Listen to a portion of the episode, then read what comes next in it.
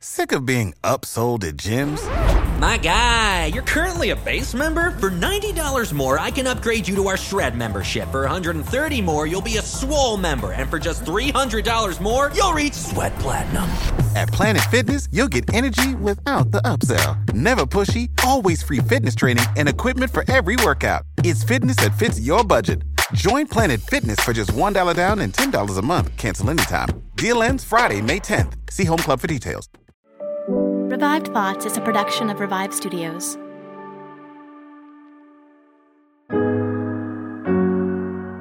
This is Troy Angell, and you are listening to Revived Thoughts.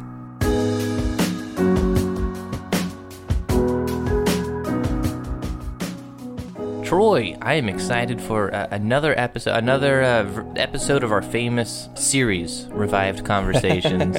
Uh, famous being we've had two so far, but it, they've been pretty well received. We've gotten a lot of good feedback yeah. about these conversations. People have been telling us they really like it, and so it was a good idea to put out an episode that I think will cause a lot of problems and lose all the goodwill that we earned with the last sure, one. Sure, sure. Yeah, it, I mean, it it is a lot of fun. It's been something that we've kind of talked about, because Troy and I had these conversations all the time off the air, and uh, we've always been like, it'd be great to rec- record these conversations. Um, and we didn't quite know how, but then we thought, you know, we'll just we'll just kind of sprinkle them in throughout the Revive Thoughts lineup here, and it's been a lot of fun.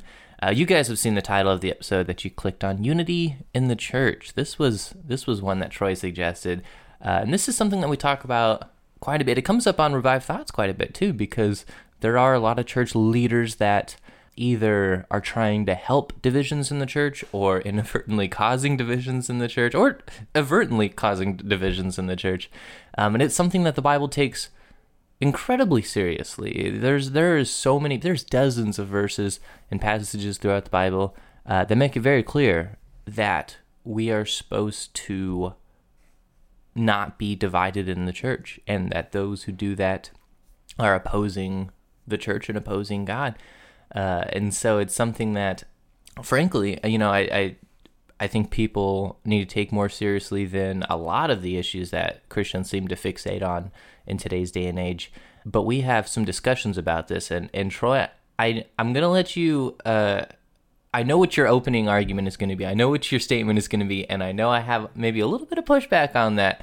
So I want you to uh, kind of take it away and uh, introduce us to kind of some thoughts you have about that. Okay, so first thing I'm going to say is, if you start to hear this and it sounds weird, just kind of stick with me for a minute, but think about this for a minute, because I find that Christianity and Christians in general, Bible believers and, and wonderful people from different branches of Christianity, actually, in fact, one of the interesting things about both Revived Thoughts, Revived Devos, and Martyrs and Missionaries is our studio, because it's a church history focus, has a lot of people from different denominations, people who would not maybe necessarily sit at the same table together, uh, all kinds of different, I won't go into all the details and just be like, you're this, this, and this, but I'm just saying that this show is, you're listening to it and thinking it's one kind of show, and you might even be trying to, you know, pigeonhole and figure out what kind of theology. I've had people tell us, like, they're trying to figure out what theology you and I have, Joel, um, and it might not be what you think it is. We've been accused from, you know, all different sides of being supporters of the other side too. It's really interesting to me. So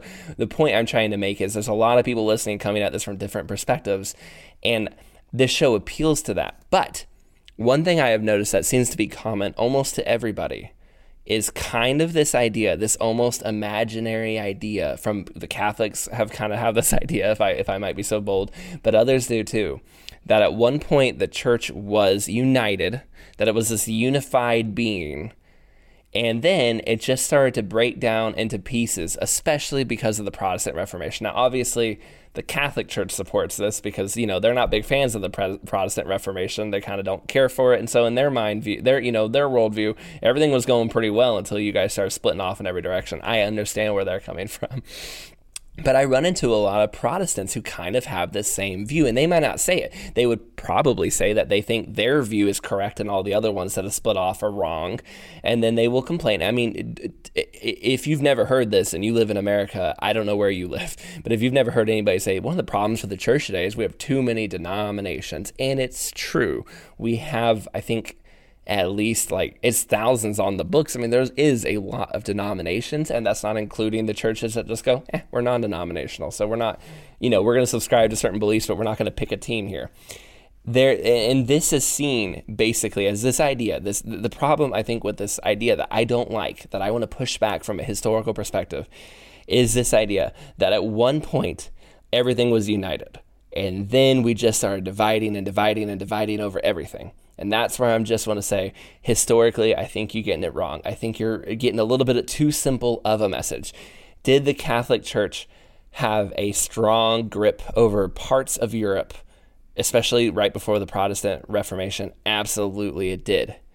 But the Catholic Church has never been the only church in the game. There has always been other groups. I mean, pretty much since the very early days of the church, there have been other pieces of the church that have always been kind of out there doing things.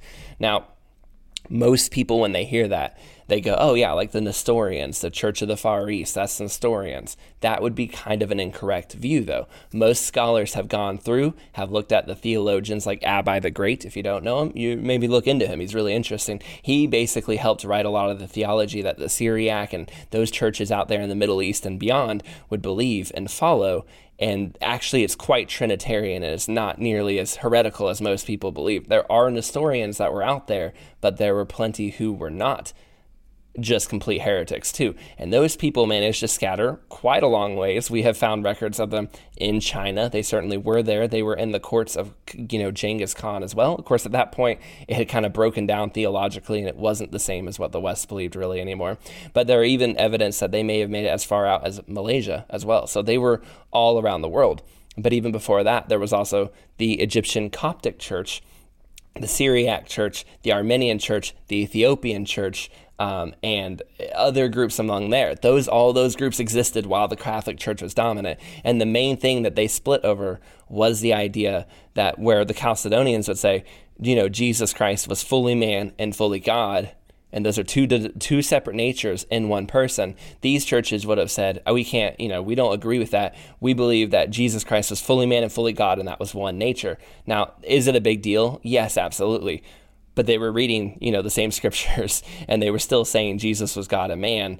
I don't know how many of us today would refuse to break bread over that. And some of you are theological types and theologian types, and you absolutely would. But I don't know how many laymen would break communion off for that difference, and how many of us would be willing to say that, for example, the Coptic Christians that were killed by Muslim terrorists are willing to say that those were not real martyrs for the faith, at least some of them, right? And, and so, and even Martin Luther quite respected the Ethiopian Church, which would have held to this claim. A lot of the reformers respected the Ethiopian Church and have quoted the Ethiopian Church, and they would have held to this claim. They split over, you know, theological lines in the early, early centuries of the church, things that we necessarily don't, nec- we don't really know if we go there every time. This is not to say, very carefully, let me mind you, that these theological issues are not important, or that these theological issues don't really matter, because I can think of a church that is very common in America that has some very, you know, would, would be theologically a bit askew, the Church of Mormon, yet they would say they claim to the Christian faith as well. So, I mean, there is some issues here, and we do need to know who the person of Christ is and how he is God. But even inside of the Catholic realm, it was never fully one thing or the other. There were the Hussites, there were the people of Flanders, there were um, the Wycliffe followers, there were um, the, the Irish church itself was never fully aligned with the Catholic Church. It kind of always did its own thing and had its own practices, had its own holidays, kind of was a little bit different than the Catholic Church. Some go as far as to say it was distinct and completely its own church, the Irish church, and others would say, no, it wasn't distinct. It was kind of a part of the Catholic Church because they still like the Pope, but it was very, no one really knows, and different centuries had it at different levels of differentiation. Again, also, we have to take into account countries. Spain viewed the Catholic Church very different than England did, which viewed it very differently than the northern places where the Vikings still ruled and the Catholic Church was just barely breaking in. This idea of unity, this idea that there was once just everything was one way, and then we just started dividing and dividing and dividing, is just not, I don't think, accurate to history, and it skips over history and makes the church, it, it creates this imaginary idea of the church and what it was, and it, it just never was that. There have always been Anabaptists, or I mean, well, not always been Anabaptists, but there have always been like these different types of groups viewing things differently, wrestling, arguing, and being theological. And, and if I could say one more thing in this very long monologue, um, there's one more thing to consider too that I just don't think is in the team. We always, we have to reunite. We have to be, you know, ecumenical. We need to just put aside the biggest problem with the church today is we have too many differences is there are real heretics and there are real problem causers. And like I mentioned with the Church of Mormon, there are real groups who claim to be Christian that aren't, and to let them in does really damage the church. In East Asia right now, there are several cults that swoop in on new believers in Korea and in China, and it's a really big problem for them because these people claim to be Christians, they claim to have special knowledge of Christ, and they purposely aim for new believers, pull them in, or pull people who are kind of wavering on their faith in, and they trick them into believing something that's not. And there's no uniting with these groups. These are real cults, and that causes a problem if we just say, well, we need to unite all the time, and well, we need to all have, you know, give everyone a shot. And there was once a united church, and now there's not, and we need to get back to that place. There, it almost obscures the fact that part of the reason we divided was for real reasons. I think it's so weird that you took that, like, that's what your initial approach is to the concept of of unity. I, I mean, I, it's it's awesome. I love that our minds are different, and that, I mean, obviously, I, I feel like you're taking a more, not like you mentioned, uh, church history, historical, almost like geographical analysis of different, uh, yeah, divisions throughout the time. I feel like we need to kind of subcategorize what we mean by unity, because I feel like they, like what you're talking about, almost falls into a different category than what I think of when I think of unity in the church. I totally, I don't know, say if I agree. I mean, I, I think I do agree. I think so. There, the the concept of people looking at scripture and coming up with, uh, and, and talking about what they think these scriptures mean, you know, like by nature of humanity and who we are and us having independent minds and us having creativity, you know, I'm big on creativity. Um, I think denominations, uh, you know, and I'm using the word denominations because I feel like that's an easy thing for us to cling on to, but people looking at scripture and going, I think this means that, or are they, I think this means that. I think that's normal. I think that, I think that's unavoidable. I think that's a byproduct of being human. Humans are creative. Humans have their own thoughts, but I don't think that the argument and approach with unity necessarily falls on how many different types of denominations there are. I think the conversation is more so around how do we interact with people around us that might have different beliefs than us, or might, who we disagree with, I guess is, is maybe a polite way to say that. That to me is what all of these passages in the New Testament are talking about, is, is don't cause strife, don't cause divisions in the church, don't cause quarrels in the church. I mean, a lot of those passages are applying to people within the same church itself, you know, that maybe have the same belief structure. Okay, so what I think is interesting is even when I was just doing, you know, research and prep for this show, you know, when you're talking about something this important and you're talking about, you know, nature of God and, you know, who Jesus Christ is, you don't want to accidentally say this group is super solid and this group is super not. I mean, I do want to emphasize this is not a theologians podcast, and you are free to disagree with us, and we're not saying if you don't you're out. We're, what we're saying is just kind of look at the history of different groups and what we see them interacting and how scholars have looked at this and that, kind of going back and forth without with with, with one hundred percent saying we may have something wrong. You may be like, hey, I come from an Armenian church family, and how dare you, you know, blah blah blah. I don't know, so don't don't get super mad at us. We're just trying to take a broad scope here, but what I'm trying to say is this idea of This idea of unity, I, th- I think we kind of mistake this idea that the church will just all get along together mm. and suddenly we'll just, everything will be perfect if we could just let go of our divisive natures and just kind of freely give in, or, you know, quit holding to doctrine or quit holding to these, you know, concepts and holding to our names. I'm Baptist, I'm Presbyterian. And these are the things that cause us all these divisions. And if we just stop doing all that and just that I'm a, you know, follower of the Lord or something like that, I don't know, what whatever it is that these kind of camps, these different groups kind of come to the idea, then we would suddenly see this fresh air breathe through everything. And there is some truth to that, and the idea of like, yes, at the end of the day, following and pursuing Jesus Christ and the scriptures are the most important things.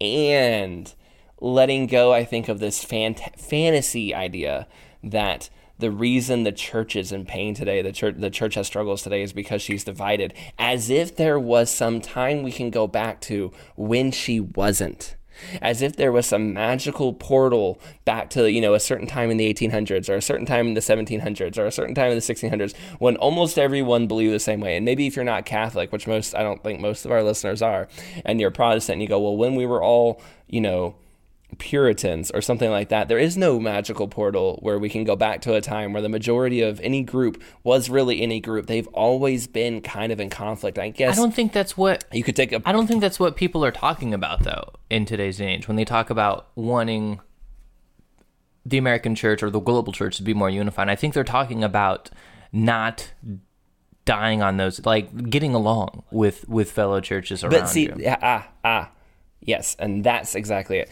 So if we can lose the notion that there is a perfect church in the past where everyone got along, and we no longer are viewing it through this narrow focus of like that, and then we look around and realize it's okay for us to all, it suddenly makes it okay for us all to have differences, and it makes it okay for us to start to go, okay, I'm, you know, so-and-so is, I don't know, an Anglican, and so-and-so is a Baptist. What do we actually believe on the issues of Jesus Christ? Because there are going to be some Anglicans who actually, though they claim to be Anglicans, may not actually believe in Jesus Christ or the Bible, just like there may be Baptists who, though they claim to be, you know, Jesus Christ followers, they might not believe that Jesus Christ is the only way, the truth, and the life. Like, once we stop trying to make this idea that we can just kind of all perfect, once we are okay with the idea that we're going to have differences and there's going to, once we accept the idea that there are going to be divisions in the church based on what we believe, we can, I think, start to start working on, okay, how do I work with others? And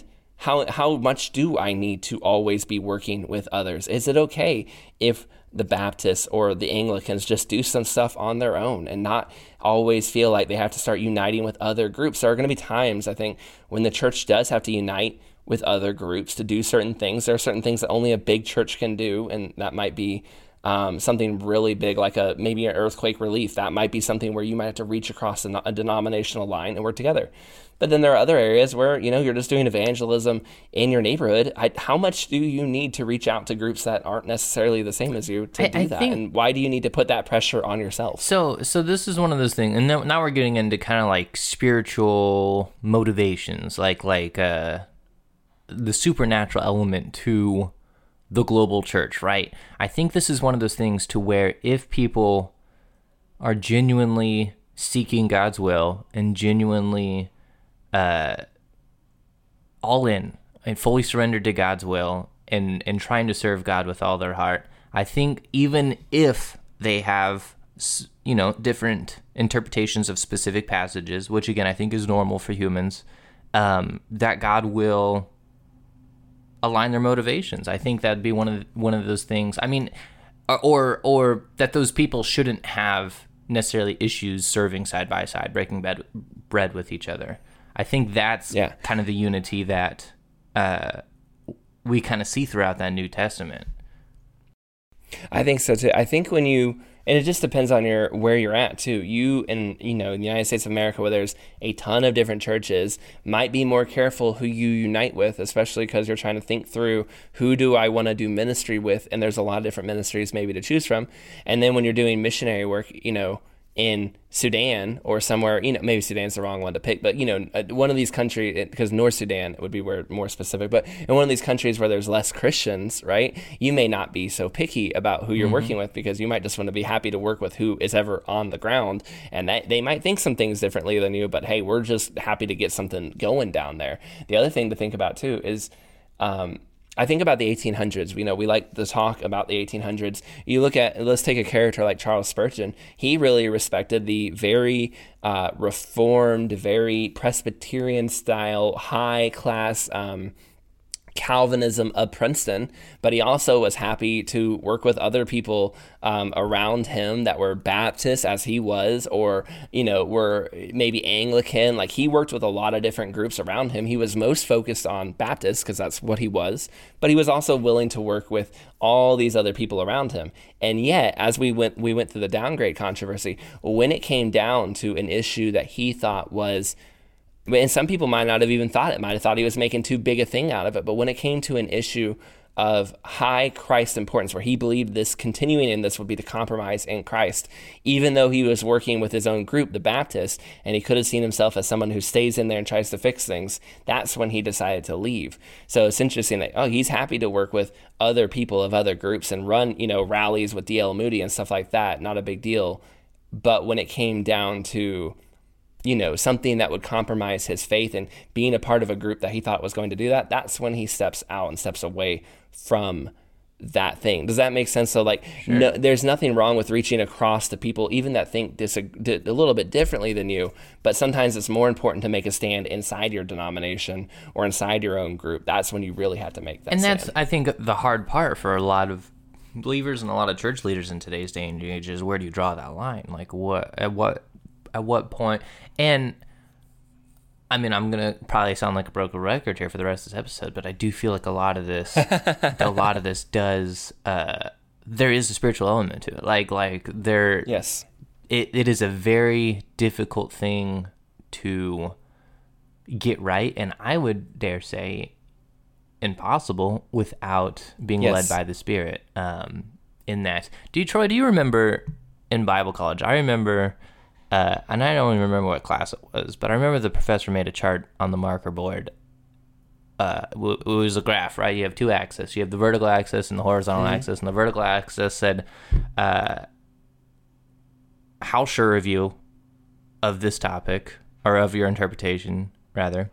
And then the horizontal mm-hmm. axis said, how important is it? And then you plot your your intersection between these two axes, and the higher it up it gets to that top right corner, is is where you finally make your cutoff of, you know, this is yeah. what is worth standing on, you know, dying on that hill to, to, to prove that point. And the majority, the vast majority of all the topics that we debate in class fall so low on that axis to where it's not, it's not cutting that threshold of something that's worth arguing about, of worth uh, defending um, in the midst of ministry, in the midst of service. Yeah. I, I think so too. I guess if you asked me, because you at the beginning of the episode, you said this is such a weird approach to this. I think the reason this approach is important to me, the reason I wanted to open it from the church history perspective, is because what I see a lot of people carrying, what I see a lot of things happening, is either all the problems in the church today is because we divide, or we should feel guilty because we're a divided church. And what I guess I'm trying to tell people is like, this is normal. What we're experiencing is to some degree what the church has been experiencing for so two thousand years. So normal doesn't mean not good. Abnormal. Normal doesn't mean healthy. You know, I, I don't think that this is, I think there's room for improvement I, I, I, both now and, and in, you know, all the previous generations. You say that this has always been a thing. That doesn't mean that it's always been the way that God wants the church to operate. Okay, but then I would also say I would I would I would point out. I love how we sound like lawyers, and Your Honor. I would say, but no. What I would what I, how I'd answer you is yes, but how how to do it different? Like we're saying, okay, well this isn't good. We can do better, sure. But are we going to say that we're smarter than the two thousand years and better? And, and no, I don't. I don't think we are. I think you nailed the he- nailed the hammer to the to the head of the nail when you said something. God is the only. Yeah, something ha- yeah, there was a hammer and some drills, let me tell you. And God is the only one who can unite the church. When when Jesus Christ was praying the high priestly prayer in chapter seventeen of John, he says, you know, let them be united. Let them be one as you and I are one. Let them have that oneness too, oneness with us and oneness, that whole oneness chapter. I don't can't quote it verbatim and I don't want to mess it up, but he's saying, let them be as one as the Father and the Son are one. But he's asking and telling the Father to do that. That is something only God the Father can do. And us carrying guilt and us feeling bad and us going around going, the problem with the church today is that this, when it's never been this perfect church that we're imagining it to be, doesn't help the situation. What could help the situation is prayer. And what could help the situ- situation is just genuine, you know, love and praying for it and asking God the same thing Jesus asked for, which is for us to be one. But just getting around and complaining about this thing, like we're the first church to be divided as if this hasn't been the way it's been the whole time, I think is a bit of a useless measure. It's a useless measure, but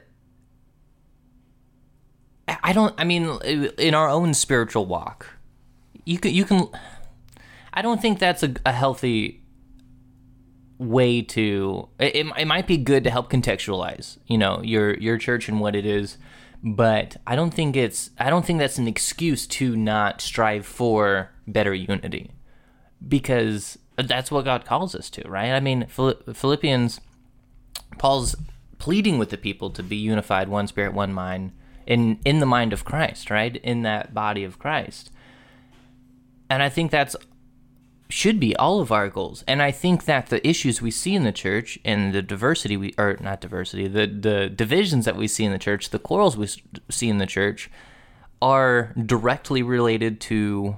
It, it is a direct byproduct of us not being unified in Christ, in one spirit and one mind. Like those are those are the side effects that happen when you are not. Because if you if you genuinely are on fire, fully surrendered in Christ, uh, unified under one spirit, one mind, as as Paul talks about in Philippians, ninety-nine percent of these issues go away. You know. Yeah, yeah, I don't, I don't think I would disagree with that, but I think I would point out that saying and kind of just going, okay, well, the reason the church today is bad is because it's divided. If it is a byproduct, like you said, if division over these things is just a byproduct, then still the problem is not the divisions itself, but it really is. It goes back to, are the people on mm. fire for God? I would agree with that. And are they centered on God? And just sitting there complaining about, look, they divided again, it's It's what they do. It will always. I, and there's not going to. I don't think, and it could be, but I don't know that there's going to be a world where suddenly, you know, every, the Anglicans and the Baptists and the Presbyterians and the non-denoms all all throw out their hands and go, let's just make one group. In fact, a group tried to do that called the Christian Church, where they said, let's get everyone back together and just get, pick a couple principles, and we're going to stick to these principles. This is historical, by the way, in the late eighteen hundreds. And they said, hey, we're going to we're going to be the Christian Church. And then it was not very long before the Christian Church re- divided into a whole bunch of different denominations that we have today, because it just it just doesn't work. And we can say, well, that's human sin and that's just how it is, or, or, or and I'm not defeatist, I'm just saying complaining about it and grumbling about it and talking about how once we were all united mm-hmm. just is wrong. This is a part of the church's legacy, and and there are good things that can come from it. The church at Jerusalem was once very united, but when they divided and spread it out, that was when the gospel went out to the four corners of the earth. God can use that spreading of the people, and like you said, it's about the hearts. If you're willing to work with, you're on fire for Christ and working with people who love the Lord, you're gonna become united with the global body of Christ. When you're willing to make sure you say, yeah, I'm, a, I'm, you know, I'm whatever denomination I am, but I know that there are believers in other churches and have been for a long time, and that's just how it's always been. Then you're willing to work with others. It's when you kind of become closed and say, we're the only ones that are right, and mm-hmm. everyone else needs to get on board. Or when you flip it the other way around and go, everyone's wrong, there's no hope because we're all divided. That's, I think, the other side too.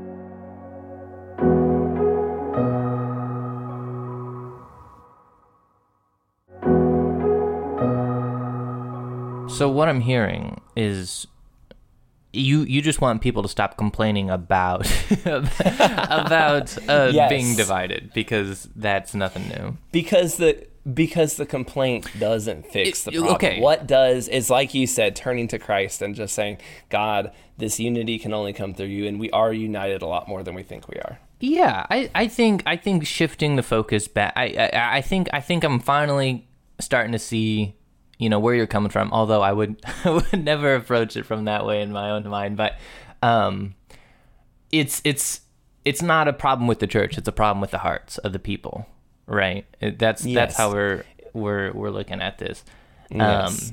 and that when we try to blame it on, or or categorize it even as a, a black and white factor of just division and non-division within groups of believers, mm-hmm. what we're missing. We're missing so many elements and so many points to what what yeah. that is, and and that's we oversimplify. We oversimplify the the big problem, or not even the, we oversimplify the issue as the the problem is the division itself. When if you, even in First Corinthians, I would argue that, yes, Paul was very much wanting them to be united, but then he spends the rest of the letter telling them all the moral issues and problems that they're doing as an entire church. And like, it's not just unite for the sake of unity. You know, it's not just, well, we're, some of us are very wrong, but let's unite anyway, it's fine. Like, it's unite behind these things that Christ is and the mm. church is supposed to be. And, like, you know, there's a there's something where we're uniting to. We're uniting to the, you know, what the word calls us to unite to. We're not just uniting for the sake of uniting. I don't know that Paul would have been like, okay, Paul, we all got together and we all decided that we're, you know, all going to have our father's wife together. That's we're, we're united on that now. I don't think that Paul would have been like, well, that was a step forward. I think that would have mm-hmm. been a step back. I think he wants them to be not divided, but also unified to what is holy, what is good, and what Scripture calls mm-hmm. us to be. And if we, we do that, And if, and if you know, we we can do that while still having maybe some differences, but we've learned to worship differently, but we're still the same church, I, I think that's not a big deal. I think yeah. we put it too much on the names and the labels, and we need to step back and realize it's the holy calling the Bible is calling us to. That's what we're supposed to unite to. We're not supposed to unite just for unity's sake. Yeah, and I think the, the important takeaway here, and I think what what is interesting is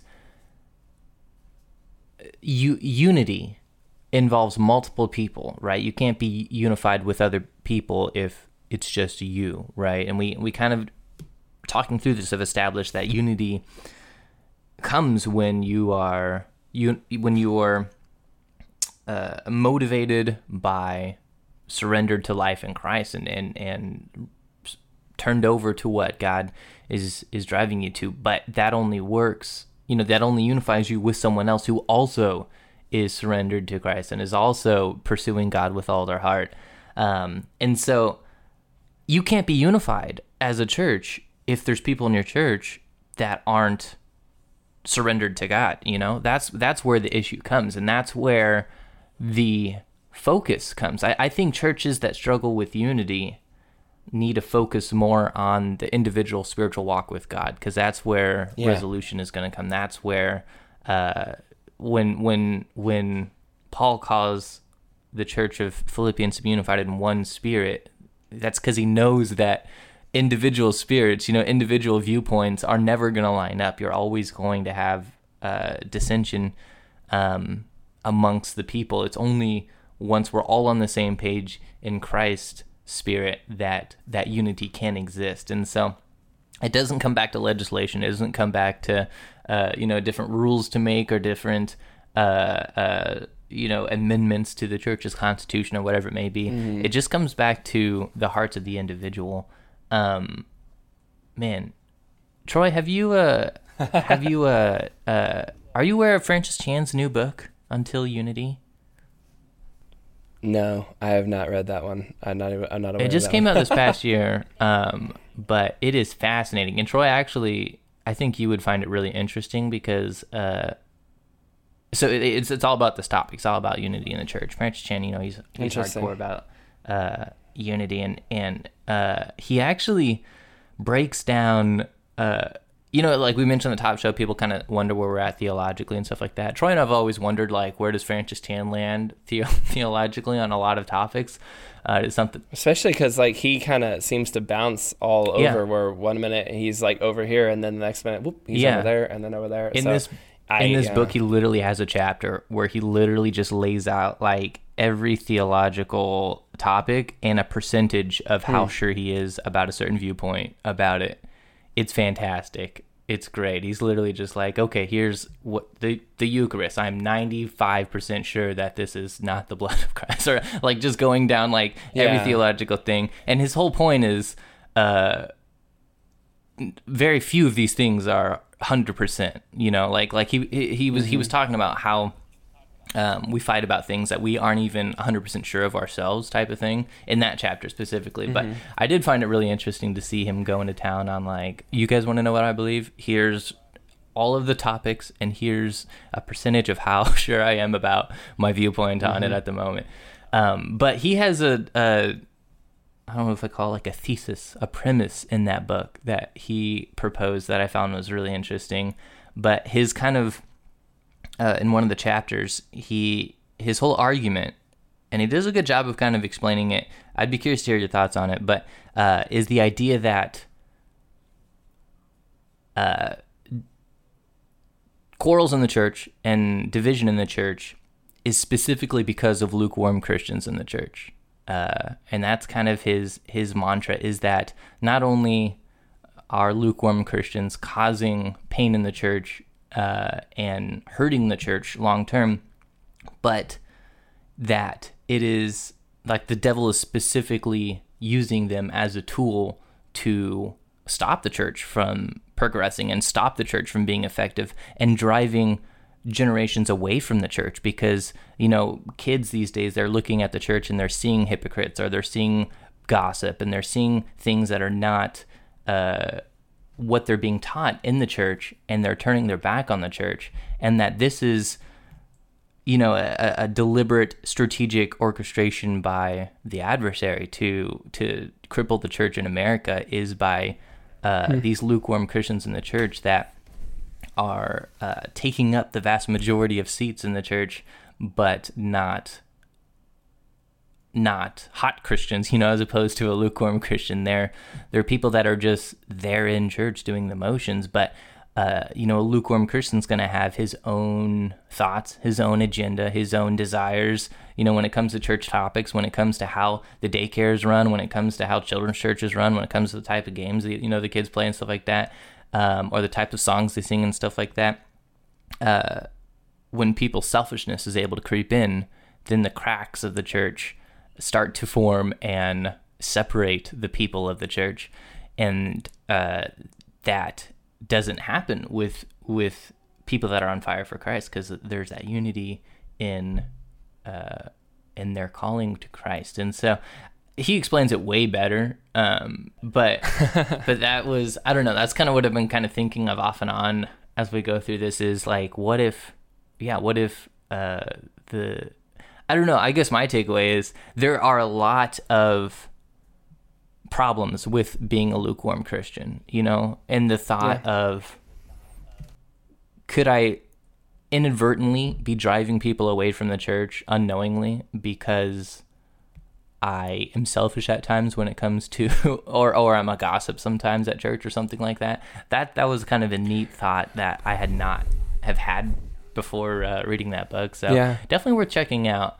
Um, I feel like maybe one of his more See, controversial books to date, but um, even even uh, even the name Francis Chan, there are people yeah. who, some people will hear that and immediately say, "I'm not gonna touch that with a stick," because of who oh, it is. People and other people Francis hear that Chan, and go, yeah. "Oh, I need to get that latest book." And so you let you left me with so many thoughts. So I'm going to share a few of them real quick. um, the first one is, you said, where does quarreling come from? It's selfishness. I mean, and that is what James four one says, why is there quarreling among you? It's because of selfishness. If selfishness is partially the reason for lukewarm Christianity, then there you go, right? right? Like that absolutely, I think, is like a part of that reason why why are people lukewarm, because they, you know, don't want to change. They don't believe, but it's all kind of ties back to self. So I think there's something to that. Um, I But, but I... I I am careful, and this actually, I told you I want to make this maybe the next Revived conversation. I think that um, what he's saying could lead to this idea that basically, that I've heard many, many people say, and I really want this to, I really, if, you th- if the, you're listening to this episode and thought I had a weird but kind of out there opinion, I have a much weirder and out there opinion for you next time, which is this idea that persecution um, kind of brings the church together by getting rid of the tares, you know, the, the weak ones and the lukewarm. As the church kind of gets rid of them, it becomes more united on fire for Christ. And I really think that historically that has not been the case, and has sometimes perhaps been the case, but historically, it, we'll save it for another episode. But that that that thinking has been the groundwork for a lot of that kind of thinking, and I really want to get to that episode because I think that we you may change some. What do you do? You can't drop the that uh, such no, a controversial a, topic. That is a hook, and if you heard me right now and you okay, thought okay. I don't like well, what you I have just a, said, an immediate you wait rebuttal till that to your to your hook. You're so you're saying that persecution does not always result in. Uh, Absolutely. A better church. Yeah. I so yes. so yes, historically that's absolutely true. There's been churches that have just gone extinct because because of persecution. But I think again, you're, the way you approach these topics is just so odd in my mind. It's not I don't think that the persecution guarantees that a church is going to be stronger. I think it's if you can survive through persecution, you are stronger because of it. Mm, no, many people believe that. Even that. Okay, save save this for that episode, Joel. We are going to get into because that. Because you're forced. Um, you're forced anyway. to to you're forced to believe something, right? I mean, if you're being persecuted and you're not one hundred percent on board, then you're not gonna you're not gonna go through a lot of pain to support something that you don't believe. So when you are in pain, when you are when it is extremely inconvenient for you, you're going to have to decide what is worth holding to. And so by default, those that faith is stronger because it's been forced to give a result compared to other people that live posh lives that never have to uh, commit one way or another specifically. Does that make sense? That's that's that's what they're saying when they say persecution leads to stronger faith. Save it for the episode, oh Joel, because I definitely have a response, but I cannot give it all in this episode. We gotta wrap save this it for one then. Up. If you heard, I know we gotta wrap this one up. So if you if you heard that and you're you're just wait, we'll explain. I'll explain my perspective, and then you can hate me afterwards. But coming at it from a church history perspective, like I do this, like I do a lot of things, where I just look at the history of the church, I have to say that it just. It, it, well, I'll explain it then. Oh, so anyway, um, back to this unity topic. I, but overall, yes, I think it's just we need to focus more on our relationships with Christ. We need to focus more on who are the Christian believers we can work with, and focus maybe a little bit less on and and, and not put so much guilt, not put this bear, on, not put this burden on ourselves that oh we have to find a way to beat back on this division that is so unique to our own time, but just acknowledging. The real the reality is the church has always been fractured, and and it reminds me. Okay, so you said that lukewarmness is what causes this. Yeah, sometimes, and, and sometimes it's just human misunderstanding. So really interestingly, um, the the Greek Orthodox Church and the Western Roman Catholic Church did not, for a long time, like the Eastern. Like the Church of the Far East. But when people have kind of gone back and done some research, especially on this one theologian, Abba the Great, who wrote a ton of stuff that. They didn't have the proper translations of his work. And so the Syrian word that he was using for kind of like describing who the Trinity is, when they translated it back to Rome and back to Constantinople, they thought he meant one thing. And what the Syrian people understood him to mean was something else. And for the longest time, there was this huge divide because they thought that the, the people on one side of the spectrum thought this guy was a heretic. And the people on the other side of the spectrum were like, we're using your, like literally we have Saint Augustine's writings. Like we're using his writings to come up with some of these ideas. Like, why are you so upset with us? And so sometimes it's lukewarm Christianity, but sometimes it's just an aspect, I think, of living in a fallen world where even something like linguistics and language can cause division inadvertently because we are in a broken, fallen world, and it just it is just going to require Jesus Christ to super. The fact that any two Christians are able to unite. The fact that any two humans can unite on something for God. It's so hard for one Christian to walk with God, let alone two can come together in his name and agree and worship and have communion is in and of itself kind of a miracle. Like when you think about it, the totally. Fact that there can be whole bodies of the church that can come together, hundreds of believers can come together is actually an incredible thing.